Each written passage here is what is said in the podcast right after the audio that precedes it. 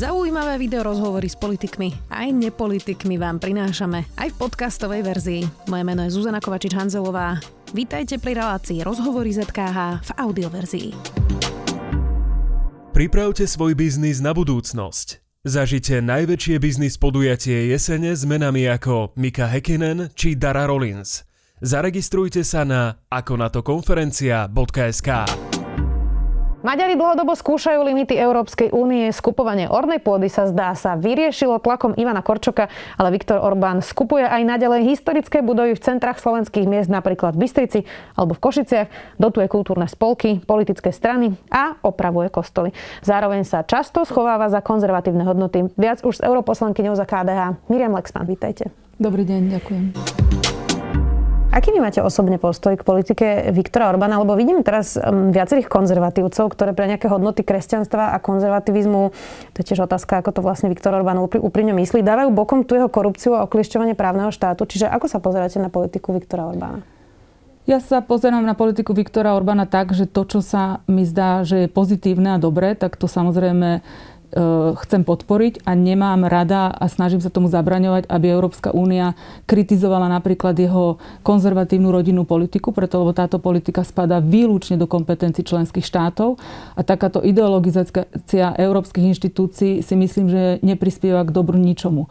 Ale na druhej strane samozrejme otázke korupcie alebo otázke aj napríklad niektorých, niektorých oblastí zahraničnej politiky, kde ako postupuje Maďarská republika, tak ja to aj otvorene kritizujem, pretože sa mi to nepáči a dokonca sa mi to ani nezdá v súlade s hodnot, kresťanskými hodnotami tak, ako ich vnímam ja. Čo napríklad ten jeho pedofilný zákon, ktorý je namierený proti LGBTI komunite? E, toto je veľmi vážna otázka, preto lebo tento zákon má chrániť deti. A žiaľ, prišlo tam k veľkej ideologizácii a, a takého rozvášnenia emócií aj zo strany európskych politických lídrov. Napokon ja som hlasovala proti rezolúcii Európskeho parlamentu, ktorá kritizovala tento zákon, preto lebo išla táto rezolúcia ďaleko za to, aby sme si pozreli konkrétne litery tohto zákona, aby sme si nejakým spôsobom dali vysvetliť, že ako budú uplatňované, aké bude, aké bude, aký bude mať dosah e, reálny na, na zmenu súčasného stavu. Preto, lebo samozrejme vieme, že ten zákon, keď sa príjme, tak tam sa potom ešte príjmajú ďalšie zákony. Napokon Európska únia začala konanie iba, e, čo sa týka audiovizuálneho zákona v Maďarsku, ktorý bol teda týmto zákonom nejakým spôsobom upravený. Čiže nedošlo tak takému obrovskému porušeniu e, európskych e, európskych hodnôt, ako sa to pertraktovalo, ale naozaj sa treba pozrieť na to, že čo ten zákon sleduje a či tam naozaj prišlo k niekde v rozporu, k rozporu alebo neprišlo. Ale mne sa napríklad nepáčilo, že, že Európsky parlament pri kritike tohto zákona začal kritizovať to, ako má Maďarská republika definované manželstvo, začal kritizovať niektoré úpravy alebo spôsob, akým, akým, akým sa e, vzdelávajú deti. To nie je kompetencia Európskej únie a myslím si, že ani neprispieva k tomu, keď naozaj tento zákon o ochrane detí pred pedofíliou porušuje niektoré naše európske zákony, ale keď to zabalíme do toho ideologického boja, tak to neprispieje ani tomu, aby sa ten daný problém vyriešil. Otázne, či to práve Viktor Orbán ne, nezaobalil do toho ideologického boja, ale teraz nedávno bol na Slovensku konzervatívny summit, ktorý e, otváral Peter Siarto, minister zahraničných vecí Maďarska, ale aj Boris Kolár. To sú konzervatívci, ktorí hája naozaj skutočne tie konzervatívne hodnoty? Nemyslím si. Ja som e, aj teda e, som e, Petrovi Siartovi dala jasnú otázku, že či sa mu zdá, že jeho zahraničná politika je v súlade s kresťanskými hodnotami. Otvorila som otázku Číny.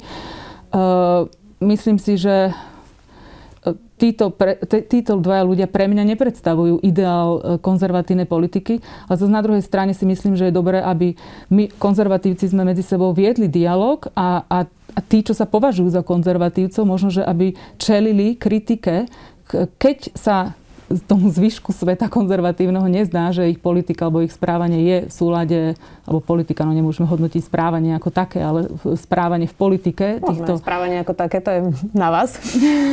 Môžete. Nezdá, zdá, nezdá v súlade s kresťanskými hodnotami a konzervatívnymi hodnotami. Ja som čítala teda rozhovor s organizátorom tohto samitu Jurajom Šustom. On ho dal uh, denníku N a povedal tam naozaj niekoľko takých um, možno radikálnych myšlienok. Napríklad, že on by teda zakázal rozvody na Slovensku, lebo sú najväčšie zlo.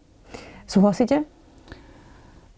Nemôžem povedať, že súhlasím s tým, že treba zakázať rozvod, preto lebo eh, myslím si, že treba rozlíšiť medzi sviatosťou manželstvo, čo ako vníma e, katolícka círka manželstvo a zväzkom, ktorý sa teda uzatvára pred štátom. E, a myslím si, že by sme nemali tieto dve inštitúcie nejakým spôsobom miešať. Napokon aj sociálna náuka církvy nejak, do určitej miery to rozvedenie zväzku pred štátom E, odobruje v prípade, že tam je, ide o ochranu ženy alebo otca alebo tých detí. Čiže sú tam nejaké možnosti na to, aby teda e, v prípade, že ide o ochranu, aby sa ten civilný zväzok rozviazal, preto, lebo tam môže ísť napríklad do ochranu e, to, aby tie deti mali kde vyrastať, aby, aby mali kde bývať. Áno, presne. Čiže ja teda určite by som takéto radikálne vyjadrenia, od nich by som upustila, preto, lebo samozrejme môžeme viesť diskusiu o tom, že čo je dobré a čo nie je dobré pre rodinu, ale nemám rada, keď sa nejakým spôsobom postavíme radikálne voči niečomu, preto, ono to má aj kultúrno-spoločenské dosahy. To nie je iba o ideály, ktorý chceme nejakým spôsobom presadiť, ale je to o to, že ako ten ideál podporiť. Jasné, ostatne aj tí ľudia, ktorí sú v tom manželstve, asi úplne nie sú šťastní, že sa rozvádzajú a nie je to teda nejaký úspech. Nedecimoval sa ale teda konzervativizmus na Slovensku, alebo možno v strednej Európe na nejaké takéto pseudotémy, ako sú nejaké LGBT, gender hrozby, interrupcie, lebo to je jediné, čo vlastne vidno na konzervatívnych weboch, alebo je to teda hlavná téma konzervatívnych politikov. Nie je to tak, že e, je to jednoduchšie a že teda prísť s nejakým hlbším programom ekonomickým, sociálnym, e, politickým je prosto ťažšie, tak sa to všetko tak decimuje iba na tieto jednoduché témy? Ale nemyslím si, že je to problém konzervatívcov. Ja si myslím, že je to problém spoločnosti ako takej, že jednoducho ako keby kaž, súčasť tej spoločnosti momentálne, hlavne možno v súvislosti s tými sociálnymi médiami, je nejakým spôsobom kontroverzia, nejaká emócia. A žiaľ, tieto témy naozaj nesú so sebou emócie oveľa viac ako to, že akým spôsobom ideme postaviť e, cesty alebo akým spôsobom e, sa schváli štátny rozpočet. Jednoducho, žiaľ, e, od, okolo týchto tém sa vytvárajú veľké emócie a prebieha tam ten ideologický zápas. A mne sa to napríklad nepáči, lebo toto treba povedať, že sa deja v Európskej únii. Naozaj neprejde plenárne zasadnutie Európskeho parlamentu, aby sme nepranierovali nejaký členský štát kvôli niečomu, čo nie je v, súvislo- nie je v kompetencii Európskej únie. E, kritizujeme rozhodnutie Ústavného súdu v Polsku, kritizujeme napríklad tento, ako, e, ako má Maďarská, Maďarská ústava definované manželstvo. Jednoducho toto nie je v kompetencii Európskej únie a stále sa to deje. Čiže ja by som povedala, že keby sa vytvoril ten priestor, samozrejme to aj na úloha tých konzervatívnych politikov, aby sa snažili komunikovať viac a viac celé spektrum tej politiky, lebo je to o ochrane rodiny, ochrane dôstojnosti človeka, kde patrí napríklad aj riešenie sociálnych otázok a KDH to dlhodobo sa o toto zasadzuje a snaží sa naozaj ako keby riešiť tú dôstojnosť človeka od počatia po prirodzenú smrť počas celej dĺžky života, kde teda samozrejme treba riešiť všetky možné otázky práce, zamestnania, rodinnej politiky, vzdelávania, e, chudoby. E, čiže myslím si, že tí konzervatívci toto dlhodobo ponúkali, ale je otázka, že prečo dnešná spoločnosť e, funguje tak a tá kom, a diskusia, ten diskurs politický funguje tak, že, že tie hodnoty sa tam ako keby strácajú a že sa to zúžuje na naozaj otázky iba definície rodiny a, a, a by som povedala nejaké tie kultúrno-etické otázky. Vy ste sa ocitli medzi desiatimi európskymi politikmi a akademikmi, ktorí sú na čínskom sankčnom zozname. Peking vás tam zaradil v rámci svojej reakcie na sankcie Európskej únie, ktoré sa zameriavajú proti predstaviteľom komunistického režimu zodpovedným za porušovanie ľudských práv Ujgurov. Má to pre váš život nejaký praktický dopad? Prakticky má v tom zmysle, že na základe toho, že sú na mňa uvalené tieto sankcie, tak e, v prvom rade neviem, koho všetkého sa tieto sankcie týkajú, preto lebo je tam napísané, že sankcie sa týkajú rodinných príslušníkov a asociovaných osôb, ale nikto e, právne nevie definovať, čo sú tie asociované osoby a myslím si, že je to aj na schvál z čínskej strany takto nejasne definované ale aký to má veľmi praktický a konkrétny dopad je to, že nemôžem byť v priamom kontakte s disidentami z Číny alebo z Hongkongu, preto lebo v podstate tým, že oni sú so mnou v kontakte, tak na základe e, domácej, domácich, e, domácej legislatívy by mohli byť odsúdení za trestný čin ohrozovania štátu. Čiže Odrezali toto je od informácií tým pádom. Od, áno, alebo musím to riešiť veľmi komplikovaným spôsobom a naozaj sa obávam o tých ľudí, s, ktorým, s ktorými som dlhodobo spolupracovala o ich bezpečnosť a teda mnohí žiaľ aj sú už pre, prenasledovaní a vo väzení. Ale teda nie len kvôli tomu, že boli v kontakte so mnou, ale kvôli, kvôli veciam, ich činnosti. V Česku sa oveľa viacej rieši vplyv Číny v krajine. U nás to zatiaľ úplne téma na Slovensku nie je. Mali by sme sa, myslíte, viac zaoberať tým, že neviem, aké hardvery, telefóny používajú slovenské ministerstva e, a úrady, alebo že aký vplyv tu majú teda nejakí čínsky agenti. Mali by sme sa týmto viacej zaoberať? Určite áno. E, je to otázka bezpečnosti a otázka bezpečnosti je jedna z, do, z najdôležitejších otázok, ktoré občania Európskej únii e, vyjadrujú, keď sa pýtame, že v Eurobarometri, že čo chcú, aby Európska únia riešila. A je to práve táto otázka bezpečnosti.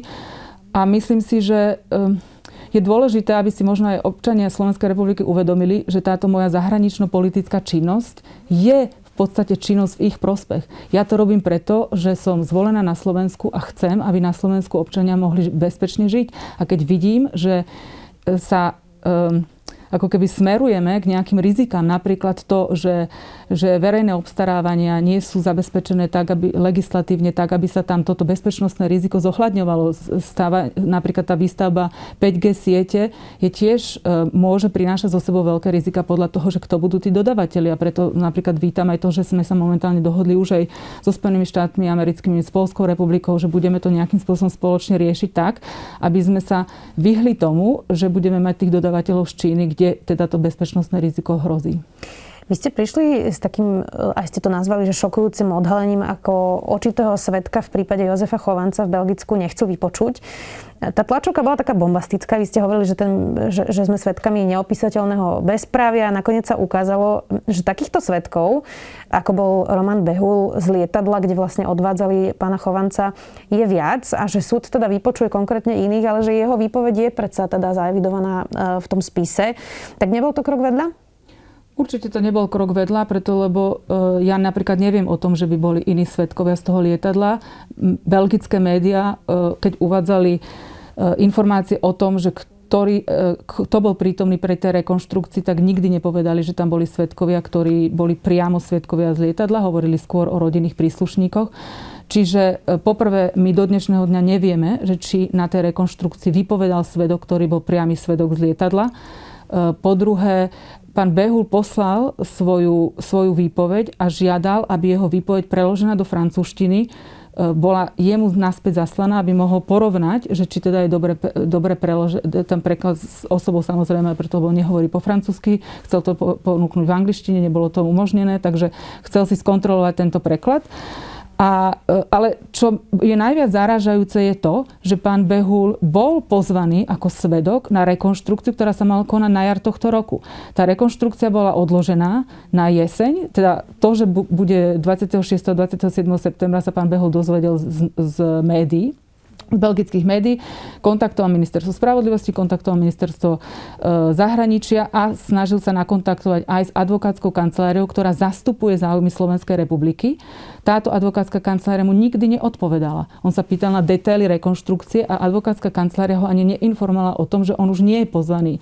Čiže on bol na zozname svetkov, ktorí mali vypovedať na rekonštrukcii z neznámych dôvodov, bol z tohto zoznamu vyškrtnutý a momentálne nemá písomné ubezpečenie o tom, že tá jeho výpoveď je riadne zaprotokolovaná a nemá písomné ubezpečenie alebo nedostal ten francúzsky preklad, o ktorý žiadal. Ja si myslím, že že to sú oprávne dôvody sa pýtať, že prečo to tak je. Ja si osobne myslím, že Slovenská republika mala trvať na tom, a pán Behul, ktorý bol verejne známy svedok, ktorý jasne povedal, že niektoré tie informácie, ktoré prenikli z belgických médií o tom, čo sa odohralo na tom, v tom lietadle, sú, e, nezodpovedajú pravde iný, iný svedok, ktorý, ktorý teda bol ochotný vypovedať z lietadla, nie je na Slovensku známy v, zmysle, že nevieme o ňom. Hej, ako pán, o pánovi Behluvi vieme z médií.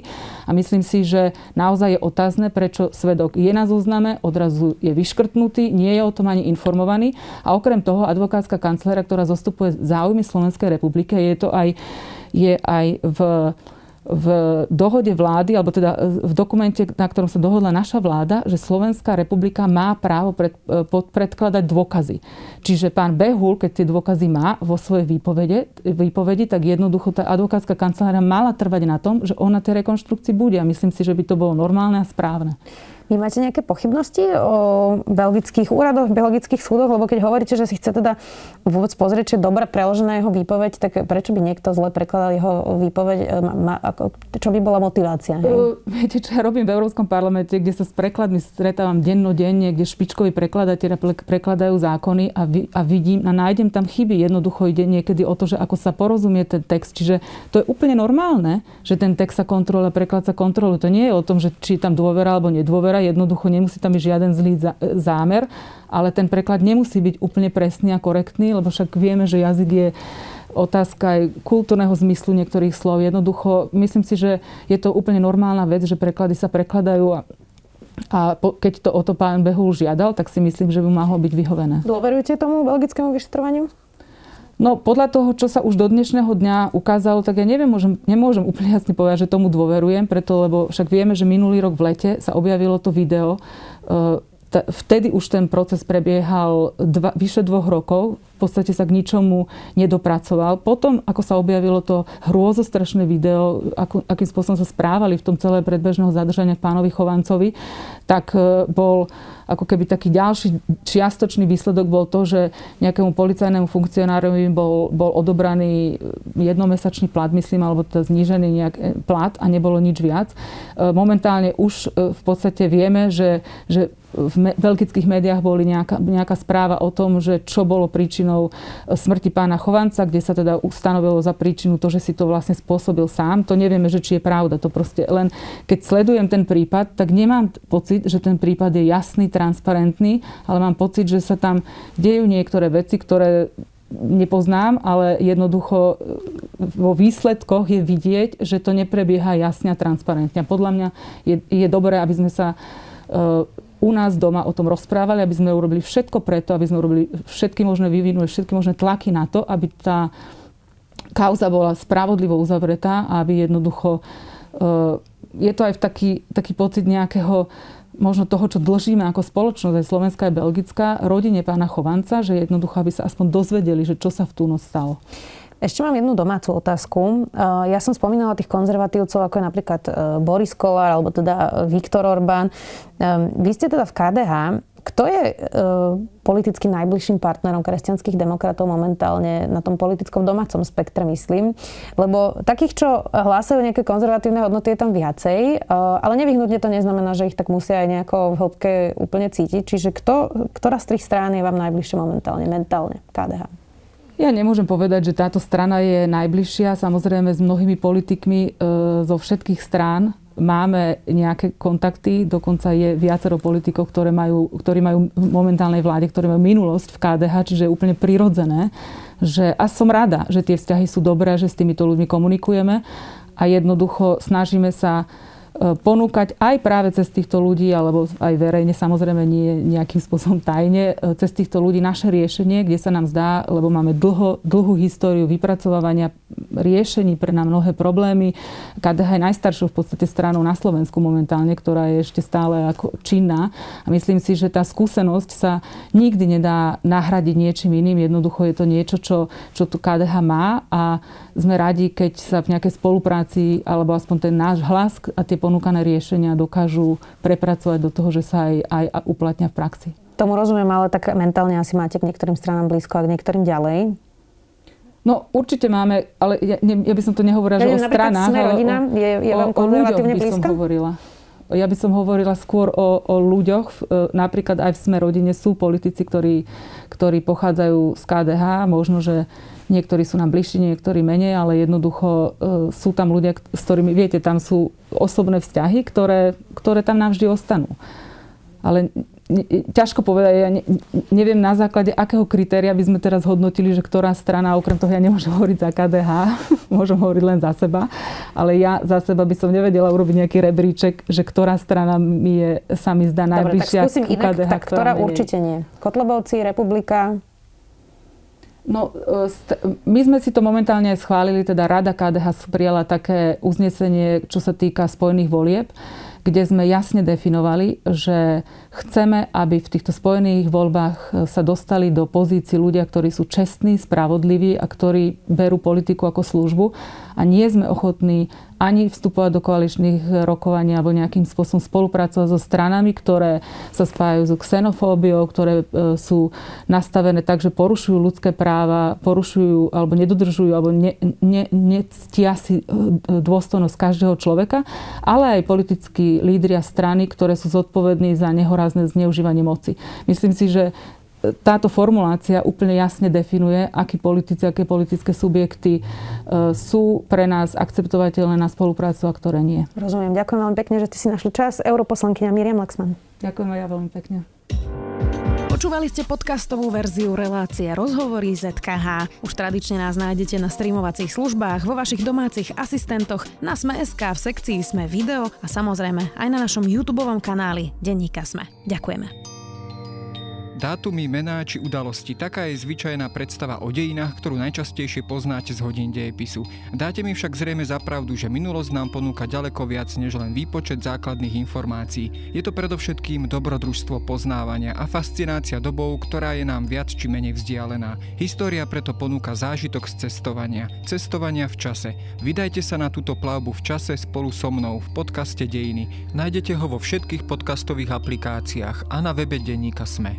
Moje meno je Jaro Valent a každú nedelu vás spolu s hosťom vezmeme na nové miesto i do inej doby.